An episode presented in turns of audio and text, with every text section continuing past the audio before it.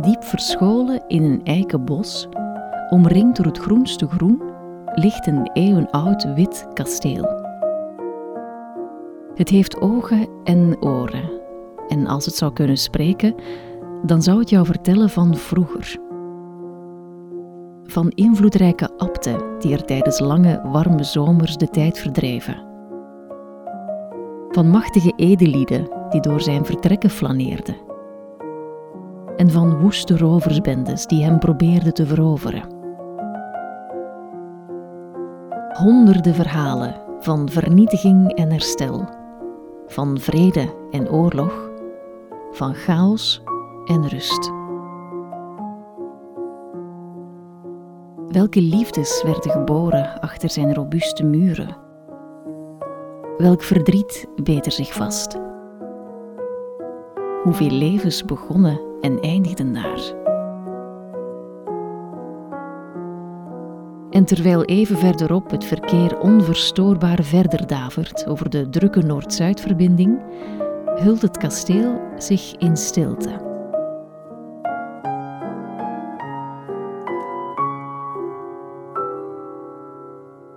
Het zwijgt. De lippen stijf op elkaar gedrukt. Wachtend tot iemand vragen stelt. Tot iemand luistert. Wat zou jij vragen? Wat wil jij horen? Ben je klaar?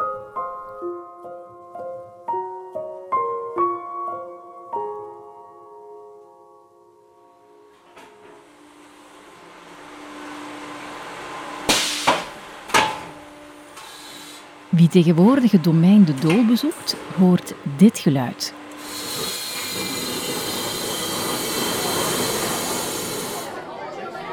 En ook dit. Een kriek. Een kriek. Kleine, hè? Ja, dat is het. Met een grote todol. Een grote bron. En een assenbak alsjeblieft. En dit.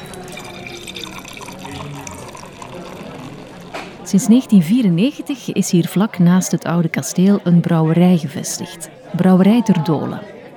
In 1994 zijn we begonnen met een blond bier ter dolen. Later is er met kerstmis eigenlijk een donkerbier bijgekomen, dat dan vast ons donkerbier is geworden.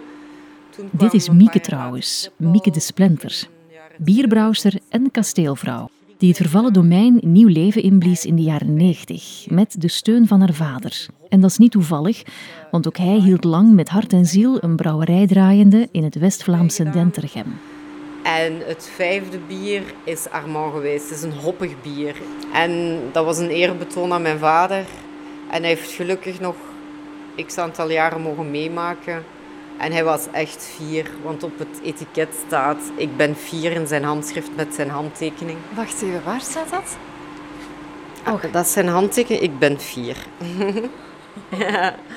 Dus het is zijn hoofd, het is ongelooflijk hoe onze graf. Vader Armand hielp zijn dochter dus op weg en intussen draait de brouwerij al 26 jaar op volle toeren. En produceren Mieke en haar medewerkers jaarlijks zo'n 5000 hectoliter bier. Dat wordt verkocht aan verschillende horecazaken en ook dagelijks geserveerd in de brasserie op het Binnenplein. Het is een geoliede machine. Je zou bijna vergeten dat er een gigantische renovatie aan vooraf is gegaan. Zowel van de boerderij als van het kasteel. Want toen Mieke hier in 94 neerstreek, was het toch even schrikken. Toen we hier aankwamen, was dat mesthopen, de kippen liepen daar rond, eh, die poorten hingen met haken en ogen aan elkaar. Het was toch wel een beetje passé allemaal. De elektriciteit was oud, er was geen centrale verwarming. Maar ook de kleuren waren triest, de muren waren lichtblauw, maar dat was zo grauw geworden. Het was zo, deed een beetje ziekenhuisachtig aan, vond ik altijd. We hebben dan kamer per kamer eh, ingericht. We hebben in 2002 nieuwe ramen en deuren gestoken. Vroeger waren dat volle deuren, nu kunnen we er doorkijken, wat ook wel leuk is. Ehm, ja, soms moet er dan wel iets sneuvelen. Ik probeer zoveel mogelijk de authentieke dingen te laten. Gelijk de vloeren binnen zijn houten planken, dennenplanken eigenlijk. Mensen met naaldhakken die gaan er links en rechts doorzakken. Maar het heeft zijn charmes. Ik vind niet dat ik dat kan uitbreken. Vandaar de platte schoenen. Ja, voilà. Die hakken heb ik al lang aan de haak gehangen.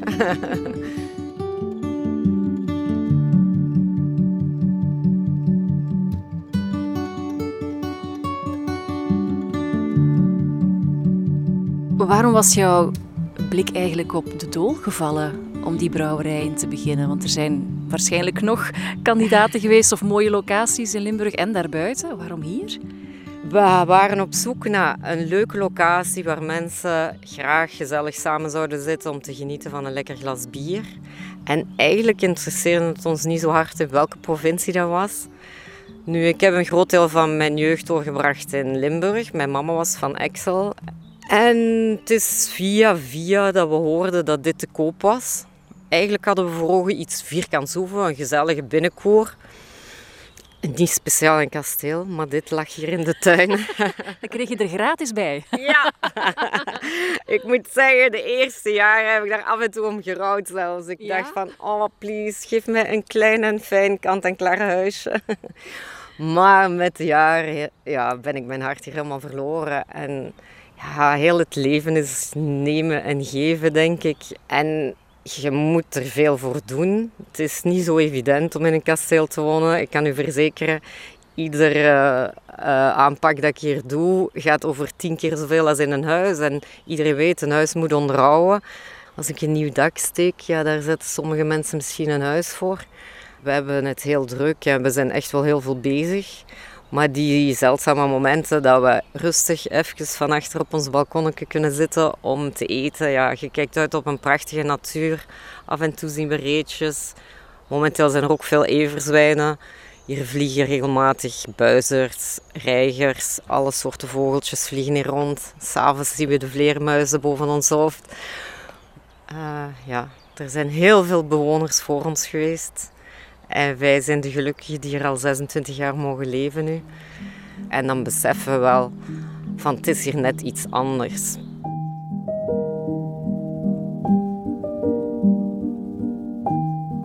Ja, ik moet toegeven, er zijn lelijker plekken om te wonen. En ik ben best wel onder de indruk van het kasteel en al het groen eromheen. En tof ook dat Mieke mij even een rondleiding gaf. Want zoals je al kon horen, is het haar privéwoning en kan je het kasteel dus niet zomaar bezoeken. 26 jaar. Dat is al een hele tijd. Maar in de volledige geschiedenis van het domein is het eigenlijk maar een voetnoot. En ik, ik wil terug naar dat prille begin, lang voordat het eerste glas abdijbier werd uitgeschonken. En lang voor het kasteel er in zijn huidige vorm stond, want dat dateert pas van de 16e eeuw. Maar ja, waar ligt dat begin precies? Iemand in Houttale Helchteren zelf die het weet? Geen gedacht van. Ik weet niet uit, wel- uit welke eeuw dat al bestaat. Ik denk vorige eeuw. Eh 19e eeuw, denk ik. 1800 en. Ik dacht een, eh, goh, een 400, 500 jaar, maar dat kan ik mis in zijn. Toch een 700, 800 jaar.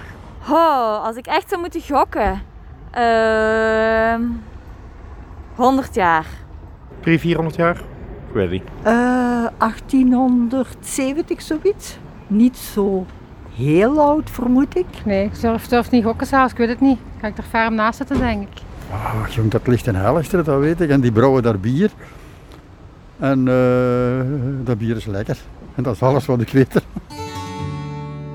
Allemaal nobele pogingen, maar het juiste jaartal zat er niet tussen. De eerste officiële vermelding van de dool gaat terug tot 1282. Dan duikt de naam van het domein op in de abdijkroniek van Sint-Truiden. Dat is een soort logboek waarin alle belangrijke gebeurtenissen op en rond de abdij werden genoteerd. Maar wat had de dool in Helchteren met de Truinse abdij te maken? Ik ben eh, Frank de Kat. Ik ben eh, historicus van opleiding, leraar. Maar eh, ik ben ook onderzoeker regionale geschiedenis, Sint-Truiden, provincie Limburg en militaire geschiedenis. En ik ben daar de laatste jaren, decennia, druk mee bezig geweest. En ik denk dus dat ik eh, over onze regio, onze streek, een en ander kan vertellen op basis van dingen die ik onderzocht heb, bestudeerd heb, gelezen heb en zo verder. Ja, als iemand ons wat helderheid kan brengen, dan Frank wel. Hij kent de abdijkroniek quasi van buiten. En het verhaal van de dool begint dus in Sint-Truiden. De abdij in de middeleeuwen, en dat gaat wat verminderen na de middeleeuwen, maar in de middeleeuwen gold de abdij van Sint-Truiden voor uh, de streek, voor wat vandaag uh, Limburg is, maar ook voor ver daarbuiten, als een heel belangrijke religieuze baken, een culturele baken, een, een, een cultureel-religieus centrum. Hè. Je had in die 11e, 12e eeuw geen of nauwelijks universiteiten, scholen waren ook niet ontwikkeld. En de abdij zorgde daar in heel belangrijke mate ook voor. Dat is een belangrijk gegeven, maar de abdij van Sint-Truiden, de abten, waren ook grootgrondbezitters. En ze hebben gigantisch veel grond verworven sinds de 8e eeuw, zeg maar, dankzij schenkingen.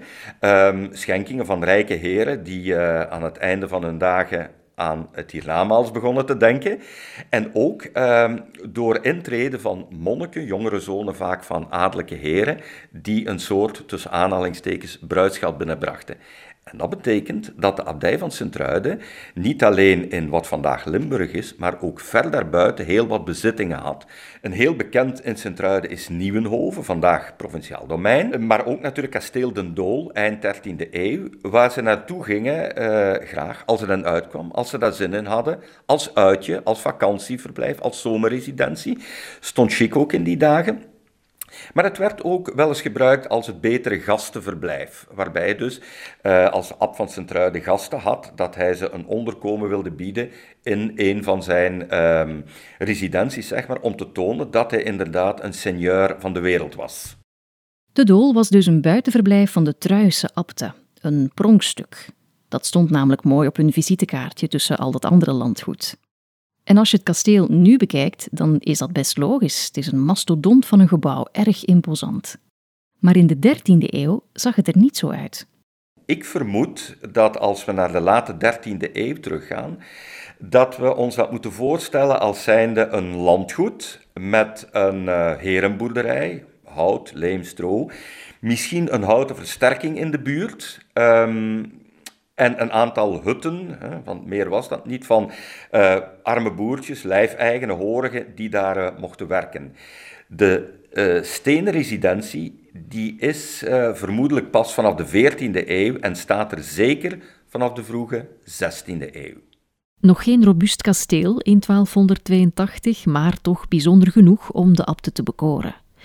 En laten we eerlijk zijn, als je een schuilplek zoekt, dan ben je niet kieskeurig. De eerste officiële bewoner van de Dool was namelijk een vluchteling, abt Amelius van Schoonvorst om precies te zijn. Een abt van Sint-Ruiden die het daar op een zeker ogenblik, zo rond 1340, te heet onder de voeten krijgt en naar Helchteren vlucht. Er was geregeld ruzie tussen de Luikenaren, de Luiksinwoners, en een prinsbisschop. En dat uh, had ook gevolgen voor Sint-Truiden. Sint-Truiden was de grootste Vlaamse stad van het prinsbisdom. En wat in Luik gebeurde, dat gebeurde ook in Sint-Truiden. En uh, de inwoners van Sint-Truiden inderdaad kregen dan ook ruzie. Hè. De abt is uh, moeten gaan lopen, heeft zich teruggetrokken inderdaad in kasteel Den Dool. Um, Volgens de abdijkroniek, een van de belangrijkste bronnen uit die dagen, zou de abt toen al lange tijd ziek geweest zijn en had hij eigenlijk ja, zijn persoonlijke bescherming, zeg maar, althans zo interpreteer ik het, overgelaten aan zijn broer. En daar gaat natuurlijk heel wat uh, geharrewaar, heel wat problemen rond ontstaan na de dood van de abt omstreeks 1350. Ja, dat was de eerste en zeker niet de laatste keer dat er om de dool gestreden werd. Enkele jaren later duikt er een zekere Hendrik van Haalbeek uit Herk de Stad op, die vindt dat de dool hem toekomt. Welke argumenten hij daarvoor op tafel legt bij de abten van Sint-Truiden, dat is niet duidelijk, maar de dool moet en zal van hem worden. Die gaat in 1361 zelfs om uh, de monniken en de abt van Sint-Truiden het mes op de keel te zetten, gaat een flink deel van Helchteren en kasteel Den Dool, wat dat toen ook mogen geweest zijn. Het was uh, voor een groot deel van stro en hout. Maar goed, je gaat dat plat branden. Daarmee eindigt het niet, want dat conflict gaat nog verschillende jaren duren tot 1365, waarbij nog tientallen doden en gewonden gaan vallen. Onder andere de arme pastoor van Helchteren, die nabij het kerkhof van Helchteren vermoord wordt door een van de bendeleden van, uh, van Haalbeek. Uh, een heel bloedig jaar in uh, de geschiedenis van het kasteel is 1365, hè, toen er zelfs een kleine veldslag heeft plaatsgevonden tussen de inwoners van Helchteren geholpen door die van Houthalen, dus je had toen al bijna een fusie Houthalen-Helchteren, die zich heel sterk verweren tegen opnieuw een plundertocht van uh, Hendrik van Haalbeek. 1365 zou het uiteindelijk zijn opgelost doordat uh, de toenmalige abt, Robert, Robert van Krenwick, erin geslaagd was om uh, de hulp uit Luik in te roepen. Dus je ziet, nu zijn we weer samen met Luik. De hulp van Luik in te roepen. Hendrik van Haalbeek wordt zwaar onder druk gezet, moet zich terugtrekken uh, uit het hele verhaal en daar zwijgt de abdijkroniek dan. De abdijkroniek zwijgt maar het verhaal van de dool gaat verder. En dat verhaal wil ik stap voor stap reconstrueren. Voor al die bezoekers van de brouwerij die eigenlijk geen idee hebben van de geschiedenis ervan. Verschillende mensen in het dorp zijn hier ooit binnen geweest, maar ook heel veel meer niet natuurlijk. En voordat wij er waren, is die poort altijd gesloten geweest. De grote toegangspoort bedoel ik dan. Dus het was ook iets mysterieus, het was gesloten voor de bevolking. Maar zelfs tot op vandaag zijn er mensen die hier op terras zitten en die niet beseffen dat er hierachter nog een kasteel ligt. En dat is zo zonde. Want dat imposante kasteel, dat de Witte Fort, dat vraagt om verkend te worden. Dus dat ga ik doen in de volgende aflevering.